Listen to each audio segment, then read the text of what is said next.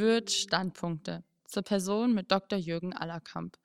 Jürgen Allerkamp ist promovierter Jurist und Vorsitzender des Vorstandes der Investitionsbank Berlin.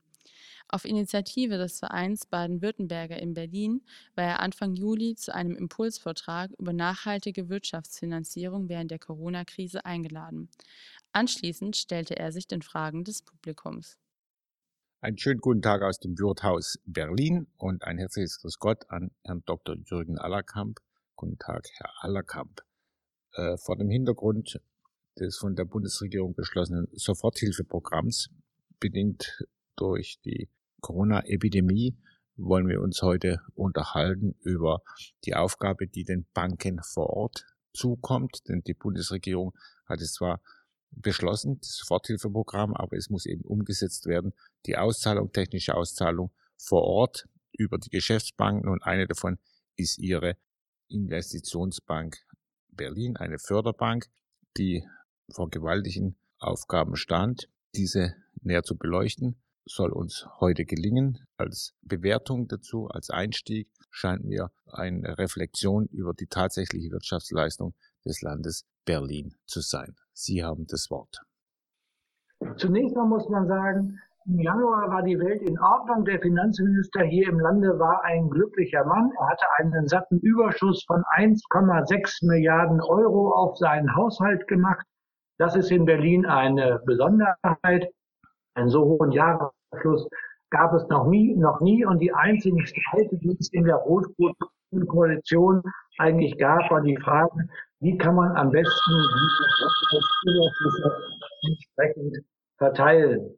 Das war der vierte Jahresüberschuss in Folge in 2019 äh, mit einem Milliardenüberschuss. Und seit 2014 ist die Wirtschaft in Berlin so stark gewachsen, wie man das früher sich kaum vorstellen konnte. Im Durchschnitt der letzten vier, fünf Jahre hat Berlin ein Wirtschaftswachstum von dreieinhalb Prozent hingelegt.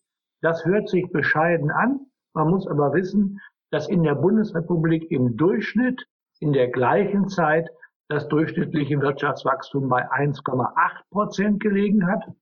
Etwas überzogen formuliert, aber korrekt würde man sagen, das relative Wirtschaftswachstum in diesem Zeitraum war in Berlin doppelt so groß wie in der Republik im Durchschnitt. Und das zeigt, dass Berlin hier die Aufholjagd begonnen hat. Die war aber auch bitter, bitter nötig, denn es war sozusagen ein nachholendes Wachstum. Und trotz dieses großen Nachholeffektes ist Berlin in dem Wirtschaftswachstum im BIP pro Kopf immer noch weit abgeschlagen und die einzige europäische Hauptstadt, in der das BIP pro Kopf deutlich unter dem Landesdurchschnitt liegt. Das gibt es in keinem Land äh, in Europa ansonsten. In den 90er Jahren ist Berlin in einen riesigen Schuldenberg hineingestolpert. Äh, in den Nullerjahren betrug die Staatsschuld des Landes Berlin über 60 Milliarden Euro. Ein großer Teil übrigens kam aus einer doch etwas überzogenen, im Nachhinein vielleicht formuliert, Wohnungsbauförderungspolitik in den 70er und 80er Jahren. Alleine 20 Milliarden Euro davon sind darauf zurückzuführen. Und natürlich hat das Land extrem stark gespart, aus der heutigen Sicht vielleicht sogar zu stark gespart, die Infrastruktur ein Stück weit äh, vernachlässigt, Straßen, Schulen, Brücken, Bibliotheken, Schwimmbäder verfielen hier und da. Und natürlich hat man eben nicht nur die dringend benötigten Investitionen nicht vorgenommen, sondern man hat im zweiten Schritt dann ja auch noch die, ähm, die, äh, das Personal abgebaut, insbesondere auch das Personal abgebaut, das Investitionen plant und steuert. Und diese damals eingesparten, heute zum Teil noch immer fehlenden Planungskapazitäten sind dann im Aufschwung dann ganz spürbar nochmal uns allen sauer aufgestoßen. Denn natürlich lag zunächst, lagen die Baugenehmigungen und die staatlichen Leistungen da unter dem äh, Potenzial. Gleichwohl konnte man in den letzten Jahren schon auch erhebliche Mittel für Investitionen zur Seite legen. Es gibt einen Sonderfonds, der heißt Sivana, hört sich ein bisschen nach Nirvana an, ist es aber nicht. Das ist der, das Sondervermögen Infrastruktur der wachsenden Stadt und Nachhaltigkeit. Da sind immerhin 2,5 Milliarden Euro äh, äh, zusammengekommen, die für Investitionen äh, abfließen können. Und gerade weil eben die Planungskapazitäten noch so dürr sind, sind die eben noch nicht in dem Umfang abgeschlossen, wie es wünschenswert wäre. Das Stichwort Nachhaltigkeit wird auch in diesem Zusammenhang genannt. Der Staat ist ja äh, beim Thema Nachhaltigkeit zurück, äh, Entschuldigung, mit dabei als Regulator für die Privatwirtschaft, aber auch in eigenen Angelegenheiten. Und so hat sich das Land Berlin eben halt auch diesen Development Goals der UNO entsprechend angeschlossen und will natürlich auch bei seinen Investitionen entsprechend nachhaltig ähm, äh, agieren. Und wenn man nachhaltig agieren möchte als Staat, dann würde man das vielleicht mal übersetzen im Sinne von tragfähig, also langfristig auch nur die Schulden aufnehmen, die ein Haushalt dann langfristig äh, ertragen und vertragen kann. In einer Krise, wie wir sie jetzt haben, das muss man ganz klar sagen, besteht die große Gefahr, dass all diese vernünftigen Erwägungen der sparsamen schwäbischen Hausfrau weggewischt werden. Denn natürlich entwickeln konsumtive Ausgaben, wie wir sie jetzt sehen, äh, einen schnellen Nutzen, vielleicht einen zu schnellen Nutzen für die Gesellschaft, für Ausgaben, für Umsätze, für Konsum. Äh, als vielleicht ganz sorgfältig durchdachte, strategische, aber auch langsam wirkende Zukunftsinvestitionen. Das ist eine gewisse Gefahr, die man dann natürlich hat. Aber wenn es denn brennt, muss man auch schnell löschen. Da kann man sich nicht großartig Strategien vielleicht überlegen. Und fest im Köcher hat man sie auch nicht, weil eben Corona nicht äh, geplant war. Jetzt brennt das ganze Haus und insofern ist es, glaube ich, sogar auch richtig, dass zunächst einmal gelöscht wird, also die Wirtschaft durchaus auch mit Mitteln geflutet wird. Jetzt haben wir in Berlin eine Besonderheit, und die Besonderheit ist, dass wir wenige Großunternehmen haben, wir haben wenig Industrie, der Industrieanteil ist eben deutlich kleiner als im Rest der Republik, hier unter neun Prozent, im Bund um die 20 Prozent. Und dafür haben wir auf der anderen Seite eine ganz, ganz große Zahl von Selbstständigen, auch den berühmten Solo-Selbstständigen und Kleinstunternehmen eins bis fünf und Kleinunternehmen eins bis zehn Mitarbeiter.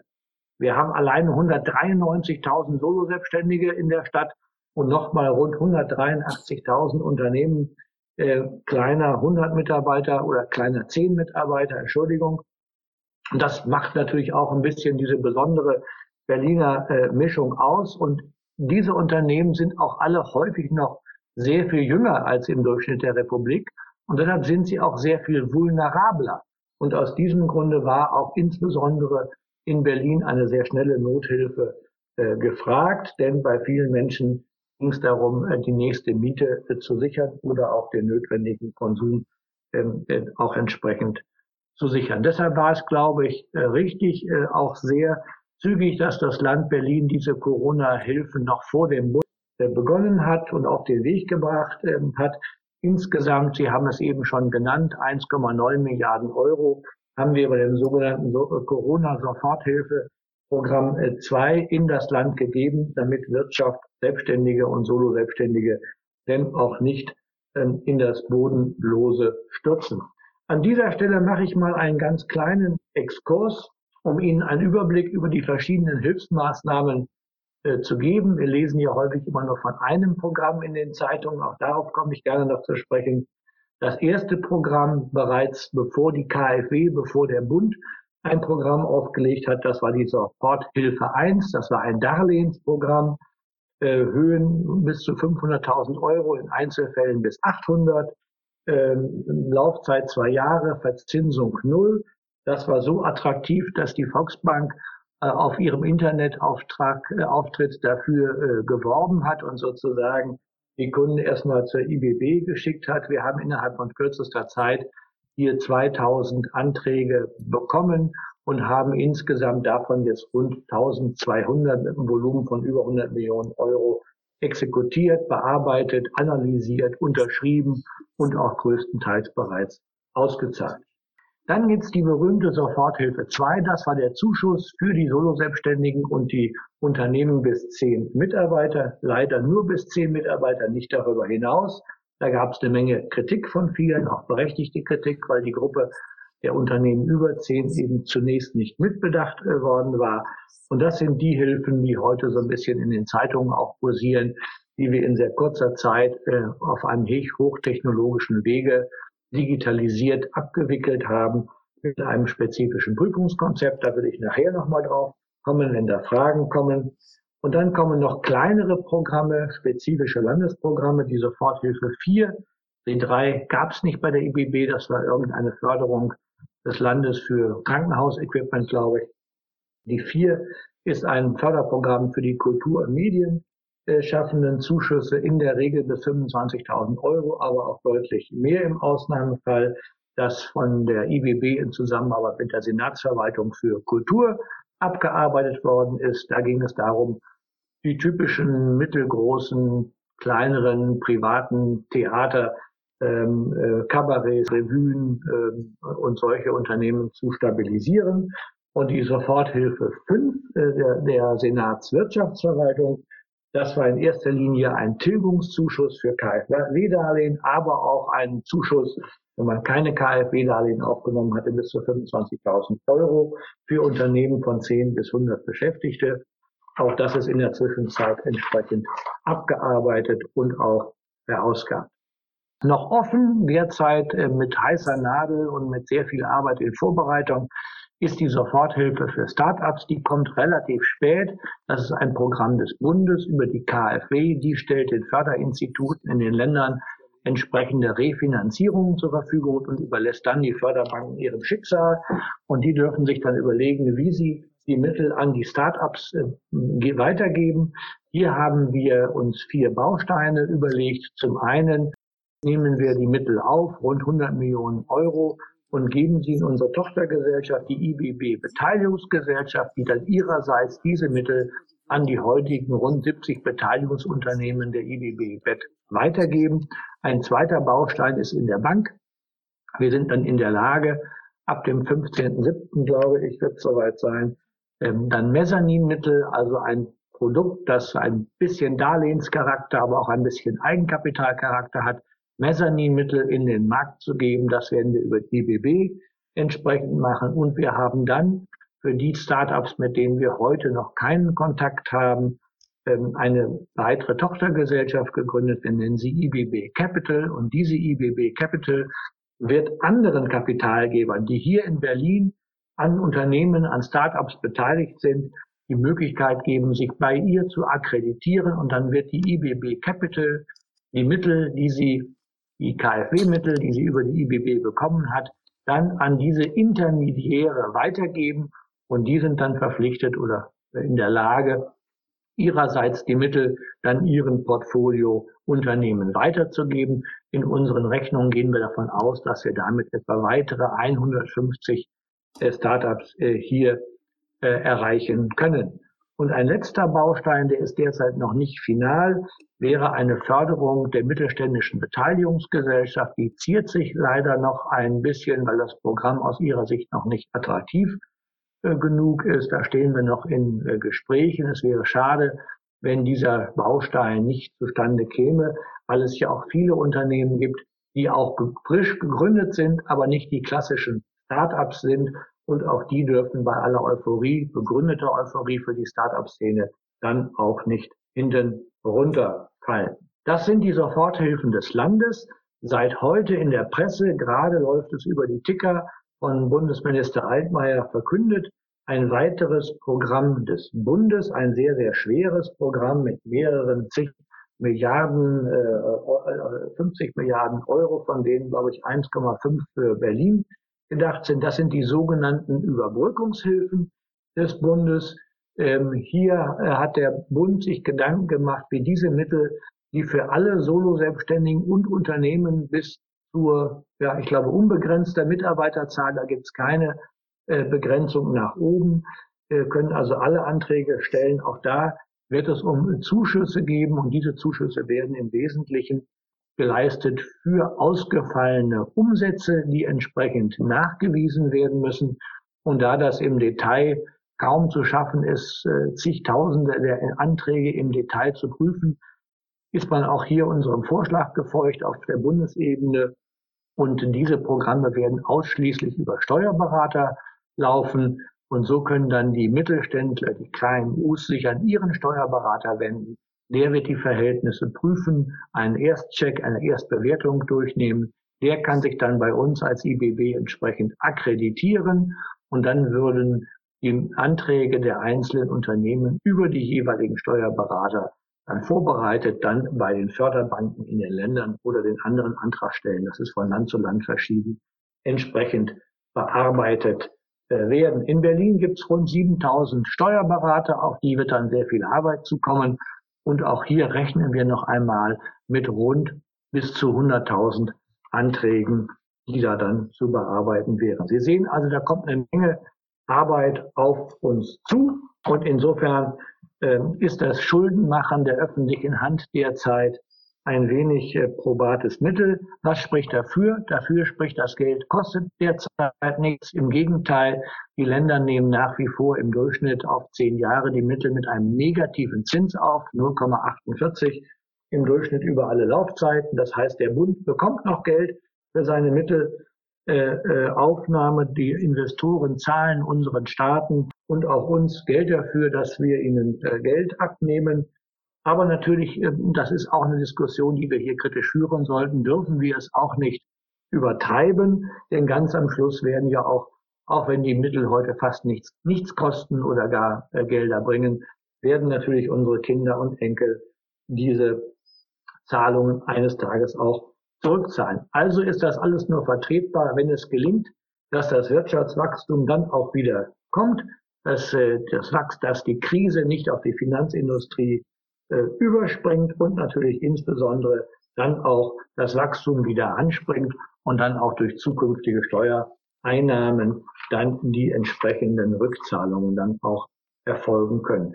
Wir können uns glücklich schätzen, dass wir hier in Deutschland auch dank der schwäbischen Hausfrau in den vergangenen Jahren Polster aufgebaut haben, selbst im notorisch Klamm Berlin, wie eben ähm, dargelegt mit dem Sivana-Mittel. Äh, so können wir vergleichsweise unbeschadet durch die Krise äh, kommen, vor allem wenn ich dann die Verhältnisse vergleiche der Bundesrepublik Deutschland zu anderen europäischen Staaten, Schauen Sie nach äh, Italien, schauen Sie nach Spanien, schauen Sie nach Frankreich. Dort ist es diesen Staaten nicht in dem gleichen Umfang möglich, ihrer Wirtschaft über diese schwierige Zeit zu retten. Ich persönlich bin davon überzeugt, dass wenn wir es weiter gut managen hier in Deutschland, wir letztlich unseren deutschen Unternehmen sogar einen Wettbewerbsvorteil im Verhältnis zu anderen europäischen Wettbewerbern schaffen können. Also wenn es einigermaßen gut läuft, dürfte sich die Wettbewerbsfähigkeit der deutschen Industrie, der deutschen kleinen und mittleren Unternehmen im Verhältnis zu denen in, sehr an, in anderen schwierigen wirtschaftlichen Verhältnissen lebenden europäischen Staaten dann vielleicht sogar ganz gut äh, tun.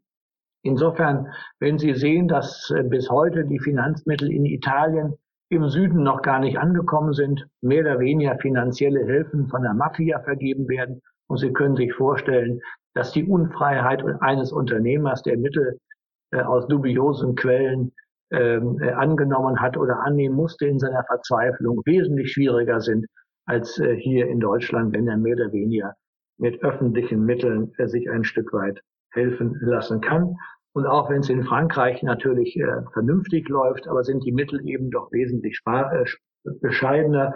Und auch in Spanien sind die Möglichkeiten der öffentlichen Hand wesentlich geringer, sodass bei aller Beschwer unserer Unternehmen sich die relative Wettbewerbsfähigkeit in Europa nach meinem Dafürhalten durchaus steigern wird. Ein letzter Ausblick noch mal ganz kurz auf die Zinslandschaft. Da will ich nur sehr wenig zu sagen. Wir haben äh, ein Jahrzehnt des billigen Geldes vor uns. Schon seit langer Zeit sind die Zinsen ja auf ein dramatisch niedriges Niveau äh, gesunken. Alle Kapitalanleger leiden darunter. Jedenfalls dann, wenn sie ihr Geld in liquiden Anlagen und nicht in Aktien anlegen. Nach unserer Auffassung hier in der IBB wird aus vielen, vielen Gründen, die ich jetzt im Detail gar nicht darlegen möchte, das noch eine lange, lange Zeit so bleiben. Und die Normalisierung von Zinsen, drei, vier, fünf, sechs Prozent. Das werden wir in diesem Jahrzehnt nach meiner Einschätzung nicht mehr erleben. Wenn wir ein bisschen Glück haben, wird sich vielleicht ab dem Jahr 2022 überhaupt erstmal eine Trendwende ergeben und wir werden dann mal zu ein, zwei Prozent Zinsen, so wie wir sie früher kannten, mal so langsam kommen. Und insgesamt bei allem Optimismus, den ich immer mit mir trage, bin ich schon der Auffassung, dass wir bis Mitte 2022 brauchen werden, um zur alten Trittkraft und zum alten Wirtschaftswachstum in Berlin wieder zurückzukommen. Ich denke, das werden wir schaffen, aber es wird auch noch mindestens ein gutes Jahr, anderthalb Jahre brauchen, bis wir diese Fähigkeit uns selbst am eigenen Kragen aus dem Schlamassel zu ziehen und dann wieder in einen Wirtschaftspfad einzubinden mit Wachstumsraten von zwei, drei Prozent. Das wird dann bis Mitte 2022 mindestens brauchen und dann werden wir schrittweise erst wieder Tritt fassen.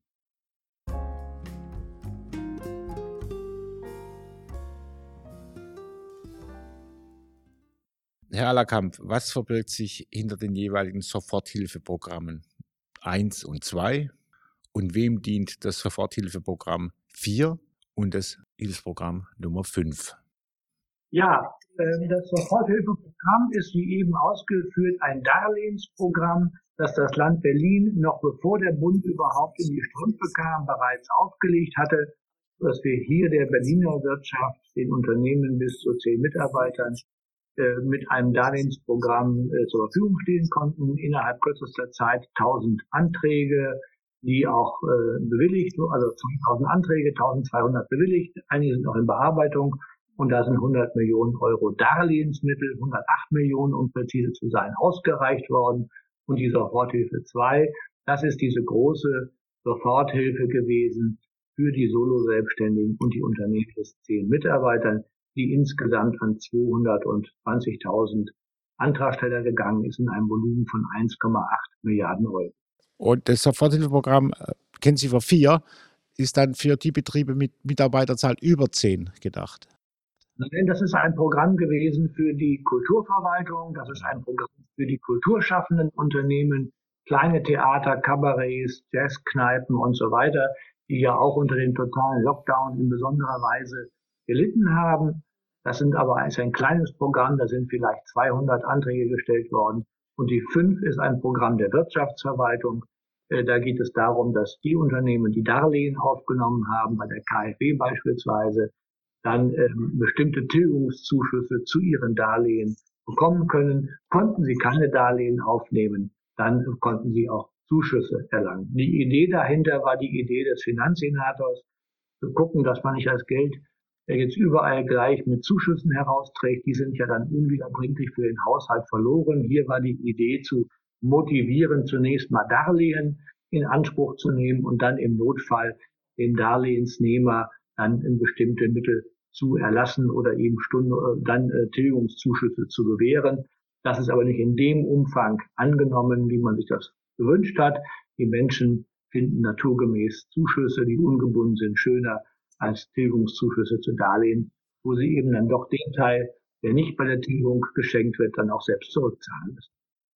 Warum beinhaltet das Soforthilfeprogramm 4 keine Unterstützung für freischaffende Künstler? Ja, die vier ist ein Programm für Institutionen, für kleinere Galerien äh, und Veranstalter und kleine Theater, nicht für den sogenannten Solo-Selbstständigen. Als selbstständige Künstlerin fallen sie in das Programm Römisch 2 und äh, sind dort oder wären dort als Solo-Selbstständige anspruchsberechtigt gewesen, mhm. wenn sie durch Corona Umsatzausfälle hatten. Eine unserer Schwierigkeiten, die wir dabei ja immer, zumindest bei den späteren Nachprüfungen dann feststellen müssen. Die Programme sollen insbesondere denjenigen Menschen, Unternehmen und Unternehmerinnen helfen, die durch Corona in die Krise gekommen sind. Und nun gibt es manche Unternehmen, die waren schon vorher in der Krise. Denen soll damit nicht geholfen werden, da soll das Sterben nicht verlängert werden, sondern das Land, der Bund, wollen denjenigen helfen, die durch Corona in die Krise gekommen sind. Das können auch Künstler sein. Wir haben auch Anträge von Künstlerinnen, von Künstlern gesehen, von Selbstständigen äh, aus ganz vielen Bereichen, auch von Bereichen, wo man es nicht erwartet hat. Auch der selbstständige Rechtsanwalt ist mal dabei in einer Sondersituation, der vielleicht sich nur spezifisch auf Beratung in der Filmindustrie konzentriert hat und ansonsten äh, und dann auftragslos geworden ist. Es kann auch im Einzelfall die Zahnärztin dabei sein, die eben plötzlich keinen Patienten mehr sehen kann. Also auch da, wo man denkt, naja, das ist ein bisschen unerwartet, da gibt es doch bestimmt dicke finanzielle Polster. Nein, auch hier können in Einzelfällen Anträge gestellt worden sein. In welcher Form erhalten Start-ups auch Unterstützung, auch unter Berücksichtigung privater Kofinanzierung? Und der Start-up-Finanzierung ist ja gerade Ihre Bank hier in Berlin zuvorderst mit dabei. Das Konzept des Bundes sieht vor, dass es die Mobilisierung von privatem Kapital befördern will. Das heißt also, wenn die IBB Beteiligungsgesellschaft aktiv werden soll, das will sie gerne, auch in diesem Fall, dann setzt es voraus, dass in einem gewissen Umfang auch private Investoren als Co-Investoren gewonnen werden. Und je mehr, je höher der Anteil der privaten Kofinanzierung ist, desto höher ist die staatliche Garantie, die die Bundesrepublik Deutschland übernimmt. Und auch das zeigt nochmal, dass hier eben der Staat dem Privaten die Hand geben will, aber nicht alleine ins Risiko gehen möchte. Die Soforthilfe wurde zügig und unbürokratisch initiiert. Jedoch gab es auch zahlreiche Betrugsfälle. Können Sie die Anzahl der Betrugsfälle beziffern und wie wurden diese minimiert? Natürlich ist es ein Trade-off. Wir waren gebeten, sowohl von der Berliner, Berliner Politik, aber auch von allen Parteien äh, aus der Bundesregierung, die hier eine schnelle und unkomplizierte Hilfe wollte, die auch zügig bei den Antragstellern ankommen sollte. Wenn wir ein Tiefenprüfungsverfahren hätten durchführen wollen, dann hätte die IBB für einen Zeitraum von mindestens vier Monaten äh, 750 Mitarbeiterinnen und Mitarbeiter einstellen müssen. Die hätten wir gar nicht bekommen äh, angesichts der äh, Rahmenbedingungen. Wir hätten sie auch gar nicht platzieren können, sodass für uns schon sehr frühzeitig klar war, wir machen ein Verfahren, bei dem wir viele Dinge automatisiert prüfen können. Gibt es diesen Menschen? Äh, hat er eine IBAN? Ist das eine deutsche IBAN? Ist er beim Finanzamt hinterlegt und so weiter? Was wir nicht gemacht haben, wir haben nicht im Detail die Bedürftigkeit des Antragstellers geprüft. Die hat dieser aber eidesstattlich uns gegenüber in dem Verfahren versichert. Und ich finde, wenn jemand eine Versicherung abgibt, ein Kaufmann, dann darf man zunächst mal im ersten Anschein darauf vertrauen. Und jeder weiß, dass wir im Nachgang Tiefenprüfungen vornehmen. Auch vor Auszahlung wir hatten ungefähr 240.000 Anträge.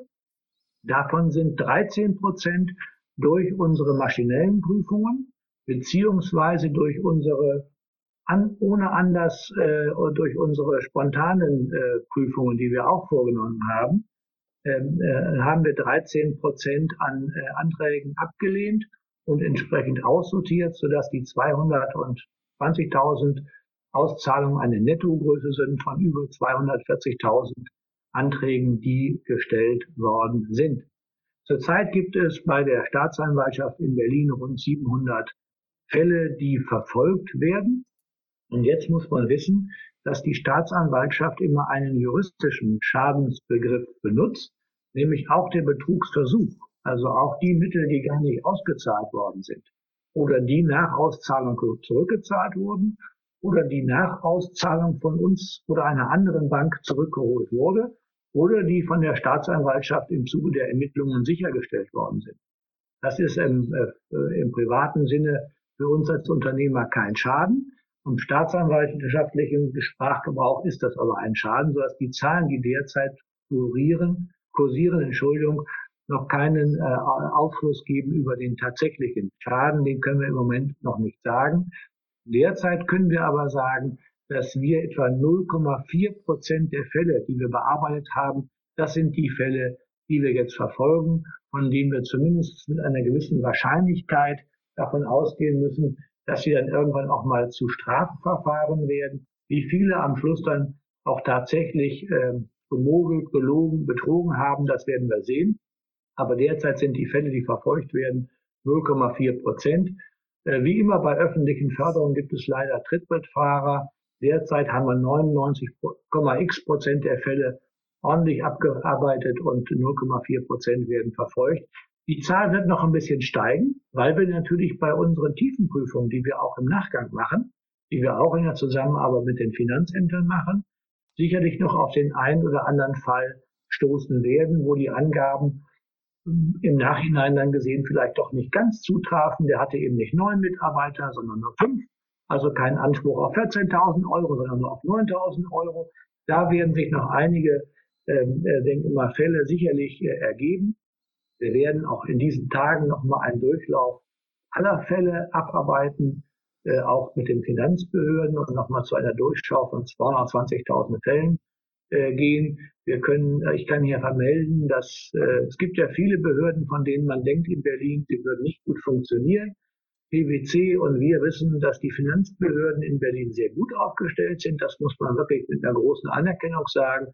Und äh, auch so gut aufgestellt ist, dass ein spezielles äh, Finanzamt äh, sogar in der Lage ist, auf die Daten aller Finanzämter zuzugreifen und sogar auf elektronische Art und Weise äh, feststellen kann, ob beispielsweise die IBAN, die uns der Antragsteller mitgeteilt hat, auch eine IBAN ist, die dem Finanzamt bekannt ist. Und wenn das beispielsweise nicht der Fall ist, dann muss das noch kein Betrug sein. Aber es ist ein erstes gutes Indiz, um diesen Fall noch mal tiefer anzuschauen. Und genau das haben wir gemacht in etwa 40.000 bis 50.000 Fällen. Und wir werden es in allen Fällen tun. Allerdings erst im Nachgang. Und insofern sind wir auch jetzt gar nicht überrascht, dass wir bereits 100 Millionen Euro zurückbekommen haben von etwa, ähm, weiß ich es nicht genau, ich glaube, es sind 10.000 Antragsteller. Und die haben zum Teil auch selber ihren Antrag gestellt und haben bei der Antragstellung gesagt, na ja, das ist alles ganz schwierig. Ich glaube, ich schaffe die Umsätze nicht und dann habe ich Bedarfe. Und viele haben sich zum Glück auch getäuscht. Das Loch war nicht so tief, wie sie selber angenommen haben. Und da es auch sehr viele ehrliche Kunden sind, sind dann diejenigen, die von ihrem eigenen Erfolg überrascht waren, dann auch zu der Erkenntnis gekommen, dass es klug ist, die Mittel ganz oder auch teilweise zurückzuzahlen. Denn die Mittel sollen ja nur vorübergehende Liquiditätsengpässe in der Krise ausgleichen. Und wenn dann bei dem einen oder anderen sich gleichwohl Aufträge ergeben haben, ist das prima. Und auch das ist ein Grund für Rückzahlungen. Und natürlich haben wir den Leuten auch im Nachgang intensiv nochmal die Bedingungen vor Augen geführt. Wir haben 200.000 E-Mails nochmal verschickt und nochmal allen haarklein aufgezählt, unter welchen Bedingungen die Mittel empfangen werden durften. Und siehe da, auch das war ein Grund, nochmals kritisch zu reflektieren. Und auch da ist der eine oder andere zu der Einsicht gekommen, dass es klug ist, äh, sein, sein Schicksal nicht für fünf oder zehntausend Euro in die Hände anderer Institutionen zu legen. Die Staatsanwälte jammern, das kann ich auch verstehen, denen machen wir eine Menge Arbeit. Und eine weitere Prüfinstanz waren auch die anderen Banken am Platze. Wenn also jemand, der ein bisschen unseriös äh, vorgehen wollte, ein Konto genutzt hat und hat sonst nur Kontoeingänge von 500 Euro, weil er Sozialhilfe bezieht oder 900 Euro und er kriegt plötzlich 15.000, dann gehört es in Deutschland äh, zu einer Pflicht einer Bank, diesen Überweisung zu überprüfen und dieser über, äh, und diese Überweisung einer bestimmten Stelle, FIU heißt die, Finanz Intelligence Unit, das ist das FBI der Finanzindustrie, der zu melden. Also auch das war ein Teil unserer Prüfroutine. Und insofern sind wir immer ein bisschen bestürzt, wenn da behauptet wird, wir hätten da sozusagen ungeprüft ausgezahlt. Wir haben uns eine sehr spezielle Prüfungslogik überdacht, die ist anders als in anderen Bundesländern. Und eine Tiefenprüfung, Vorauszahlung war uns bei den Rahmenbedingungen, die wir hier in Berlin haben, eine kleine IBB, nur 600 Leute, zwar eine mittelgroße Bilanzsumme, 18 Milliarden, das ist äh, ganz ordentlich. Aber angesichts der riesigen Anzahl aufgrund der spezifischen Wirtschaftsstruktur in Berlin mit fast 400.000 Antragstellern wäre uns ein anderes Verfahren nicht möglich gewesen. Wir hätten heute noch, äh, säßen wir noch bei der Prüfung. Und allein als das Darlehensgeschäft, das ist ja schon ein Fall mit Tiefenprüfung, nicht so schnell äh, durchgeführt werden konnte, wie das, das sich der eine oder andere erhofft hat, Sie können sich nicht vorstellen, wie ruppig Berliner werden können. Wir waren kurz davor, für viele Mitarbeiter Polizeischutz zu organisieren und die Bank bewachen zu lassen. Also, wenn das dann nicht gleich funktioniert, dann muss man sich in der heutigen Zeit auch sehr schnell mit Maßnahmen auseinandersetzen, die eigentlich nicht wünschenswert sind. Langfristige wirtschaftliche Folgen der Corona-Pandemie werden erst zeitverzögert spürbar sein, zum Beispiel eine massive Steigerung der Arbeitslosigkeit, gerade auch in ausländischen Staaten wie Frankreich oder Italien wird dies der Fall sein. Wie kommen Sie vor diesem Hintergrund zu Ihren optimistischen Einschätzungen, insbesondere auch für die so wichtige deutsche Exportwirtschaft? Ja, ich kann Ihren kritischen Befund durchaus nachvollziehen für die Bundesrepublik in, in Deutschland im Durchschnitt mit diesem hohen Industrieanteil, der ja immer unseren großen Erfolg genährt hat und der natürlich sehr vulnerabel ist, wenn das Umfeld um uns herum so schwierig ist. Die Wirtschaftsstruktur in Berlin ist eine spezifisch andere. Das hatte ich eingangs versucht, so ein ganz bisschen schon einmal anzudeuten. Der Anteil der Industrie in Berlin ist äh, ein Drittel so hoch wie im Durchschnitt der Bundesrepublik.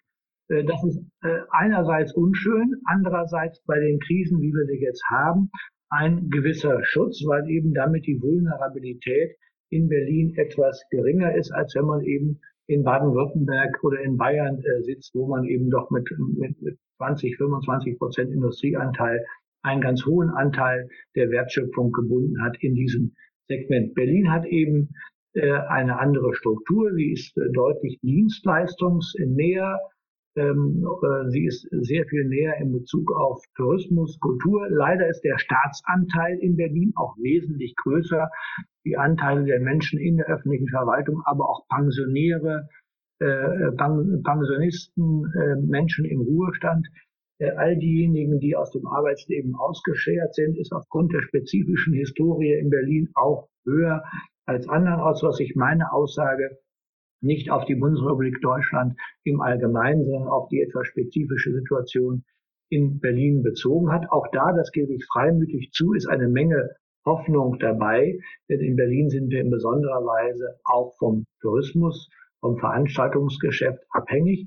Und das wird eben so schnell nicht wieder in Gang kommen. Manche Menschen wollen ja jetzt schon das Messegeschehen wieder im Herbst starten. Und aus diesem Grunde bin ich ganz bewusst in meinem Zeitkorridor bis 2022 nach vorne gesprungen. Und ich gebe Ihnen völlig recht, Herr Professor Liebung, da schwingt eine Menge Optimismus, aber auch eine ganz große Menge Hoffnung mit. Für den Bund im Durchschnitt, da teile ich durchaus Ihre zurückhaltende Betrachtung, ohne jetzt Ihre einzelnen Argumente zu wiederholen. Wie würden Sie die Zusammenarbeit Ihrer Bank mit anderen Institutionen beschreiben, wie beispielsweise der Bürgschaftsbank? Wie können wir uns die Abläufe und Möglichkeiten der Zusammenarbeit vorstellen? Zunächst mal haben wir eine ganz gute Zusammenarbeit oder sogar eine sehr gute Zusammenarbeit. Es gibt viele Gemeinschaftsgeschäfte, die IBB und die äh, Bürgschaftsbank äh, zusammen äh, haben. Wir haben eine gewisse Arbeitsteilung. Die IBB kümmert sich eher um die innovativen jungen Unternehmen, insbesondere die Start-ups, während hingegen die, äh, die Wirtschaftsbank sich eher um die klassischen äh, Gewerbetreibenden und die Gründung in diesem Segment kümmern, sodass wir da eine fachliche Aufteilung gefunden haben, gleichwohl in vielen Fällen aber auch zusammenarbeiten. Und das Defizit, was ich im Moment auch sehe, das bezog sich auf die MBG, die mittelständische Beteiligungsgesellschaft, die ja auch von den Geschäftsführern der Wirtschaftsbank gearbeitet wird. Und da gibt es derzeit noch einen gewissen Attentismus, die Fördermittel des Bundes äh, auch zu übernehmen. Der Grund ist eine noch nicht erfolgte Haftungsfreistellung, eine zusätzliche des Landes. Die Mittel, die die, ähm, die, die MBG hier vergeben könnte, und ich hoffe auch immer noch, dass es funktioniert, werden zu 80 Prozent freigestellt in der Haftung von der Bundesrepublik Deutschland. Und es gibt manche Bundesländer, Hamburg und Schleswig-Holstein, wo über diese Haftungsfreistellung des Bundes hinaus die jeweiligen Länder ihrerseits diese Haftungsfreistellung zu eigenen Lasten noch erhöht haben auf 90 beziehungsweise in einem Fall auf 100 Prozent. Das möchte die hiesige MDG durchaus verständlich auch ganz gerne und das ist derzeit nicht, vielleicht auch noch nicht erfolgt. Ich würde sehr, sehr dafür plädieren und wenn ich am Freitag den Finanzsenator besuche, werde ich ihm das nochmal nahelegen, weil wir da nochmal eine Vergrößerung unserer Aktionsmöglichkeiten insgesamt erreichen müssen. Am Schluss ist es eine geschäftspolitische Entscheidung natürlich der MBG selber. Da kann ich nicht für die MBG sprechen. Ich kann nur werben, mitzuhelfen. Und wenn das ein Geschäft ist, was vielleicht nicht super margenträchtig ist, da würde ich allen Beteiligten zurufen, für Förderbanken gilt es sowieso, aber auch für eine MDG sollte es gelten. Jetzt sollte nicht die Zeit sein zu gucken, wo wir als Förderbank, als Wirtschaftsbank, als MBG äh, das meiste Geld verdienen, sondern jetzt sind wir, glaube ich, alle aufgerufen zu gucken, wie können wir am besten und am effizientesten und am schnellsten helfen. Gibt es für die finanziellen Förderprogramme auch Szenarien für eine mögliche, der Herr möge verhüten, aber trotzdem realistisch mögliche zweite Corona-Welle? Für unsere Programme haben wir das derzeit nicht berechnet. Äh, das ist völlig richtig. Das sollte man vielleicht noch tun. Unsere Volkswirte sind jetzt unsere Speerspitze und die sind gerade dabei, sich mit dieser Fragestellung zu befassen. Man kann dieses Szenario leider nicht ausschließen. Es hängt an uns allen selber, mit welcher Vernunft wir weiter operieren. Da ist Berlin auch wieder gefährdet. In Berlin gibt es leider auch viele unvernünftige Menschen, die trotz der Situation eben auch immer noch ohne Mundschutz in Bahn und Bus zu finden sind und äh, Party machen. Das ist leider so. Insofern ist das Risiko nicht von der Hand zu weisen, würde insbesondere das Thema Tourismus, Hotellerie, äh, Veranstaltungsgeschäft hart treffen. Äh, wir haben derzeit noch keine Szenarios schon abgewickelt. Ich würde gerne gelegentlich dann nochmal darauf zurückkommen, wenn unsere Volkswirte da mit ihren Berechnungen durch sind. Aber dass das ein schwerer Hit nach unten wäre, das ist uns allen, glaube ich, völlig klar. Insofern eine ganz wichtige Anregung, Herr Schelt, die Sie da gegeben haben. Die abschließende Frage. Die IBB hält rund 70 Beteiligungen an verschiedenen Unternehmen. Können Sie konkretisieren, woran sich die IBB dabei beteiligt? Also zunächst mal hält die IBB zum Teil aus eigenem Ansinnen, zum Teil auf Wunsch oder auf Auftrag, manchmal auch mit Mitteln des Landes Beteiligungen im Auftrag des Landes. Ich nenne hier mal die Gesellschaft Berlin Partner, das ist die Wirtschaftsförderungsgesellschaft, eine klassische Aufgabe der Förderbank in Berlin ist auch die Wirtschaftsförderung durch Ansiedlung zu unterstützen. Und so ist die IBB mit 40 Prozent Gesellschafter an diesem PPP. Und ich bin zurzeit der Aufsichtsratsvorsitzende und das ist eine ganz gute Arbeitsteilung, nicht nur die Bestandsunternehmen gut zu behandeln, sondern auch dafür mit Sorge zu tragen, dass neue Unternehmen ins Land hineinkommen und dass der Bestand ordentlich auch durch Berlin Partner, auch mit dem Netzwerk entsprechend bearbeitet wird. Berlin ist ein wichtiger Medienstandort, Brandenburg auch. Die beiden Förderbanken in diesen beiden Ländern halten die Beteiligung am Medienboard Berlin-Brandenburg, um die Filmindustrie, die Medienindustrie zu unterstützen. Das wäre ein weiteres äh, ganz probates äh, Beispiel. Aber unsere wichtigste Beteiligung hier für den Standort selbst ist die IBB Beteiligungsgesellschaft, die IBB BET. Und die wiederum ist der Wagniskapitalgräber unserer Gruppe IBB. Und die ist derzeit und in der Regel immer zwischen 70 und, und 80 Startups beteiligt. Zurzeit sind es knapp unter 80. Und da ist eben der, das Beispiel der Roller, der IMI, die roten Roller, die man hier mieten kann, Schwalben, die durch die Stadt sausen, ein schönes Beispiel für ein typisches Startup, an dem die IBB dann aber auch wie immer mit privaten Dritten Hand in Hand gemeinsam beteiligt ist. Hier ist es die Idee, dass die IBB mit ihrem Eigenkapital, das zum Teil aus europäischen Fördermitteln gespeist wird, dazu nutzt, um mit einer möglichst großen Hebelwirkung möglichst viel privates Kapital zu attrahieren. Wir haben in den letzten 20 Jahren etwa 200, 220 Millionen Euro investiert in Start-ups und haben durch einen Hebel von etwa 5 bis 6 rund 1,2 Milliarden Euro Eigenkapital nach Berlin geholt und wir schaffen es eigentlich in der Regel bei den ganz jungen Beteiligungen, die noch hochriskant sind, ist die, ist die Hebelwirkung nur eins zu eins. Und bei den reiferen Beteiligungen, wo das Risiko schon geringer ist, da schaffen wir es mit einem Euro Eigenkapital sieben, acht oder zehn Euro Eigenkapital von Dritten zu mobilisieren. Über alle Beteiligungsunternehmen und über alle Stationen des manchmal auch sehr kurzen Lebens einer, eines Startups schaffen wir es, einen Hebel von etwa sechs bis sieben hinzubekommen, sodass wir da eine Menge Eigenkapital mobilisieren, das hier in Berlin hilft, diese für die Stadt so wichtige Szene. Ist diese Beteiligung etwa zu vergleichen im Großen Bundesregierung mit der Lufthansa macht, quasi die Politik, die Regierung als Unternehmer auftritt? Ich würde sagen, nein, die Lufthansa ist ja ein Bestandsunternehmen in Schwierigkeiten und kein Start-up. Wir wollen junge äh, Unternehmen, wir wollen junge Teams fördern. Also diejenigen, die mit einer innovativen Idee zu uns kommen und die wir aussuchen und dann begleiten, die wollen wir fördern. Das können zum Teil im Übrigen sehr kleine Beträge sein. Da kann es sein, dass eine Beteiligung gerade mal 100, 200, 400.000 Euro ausmacht. Wir beschränken uns selbst bei 4, 5 Millionen Euro. Und damit schaffen wir es rund 70, 80 Prozent der Berliner Startups von der Größenordnung her mit zu, ähm, mit zu begünstigen. Und das Thema Lufthansa ist, glaube ich, ein Sonderthema. Unternehmen in Schwierigkeiten, Bestandsunternehmen.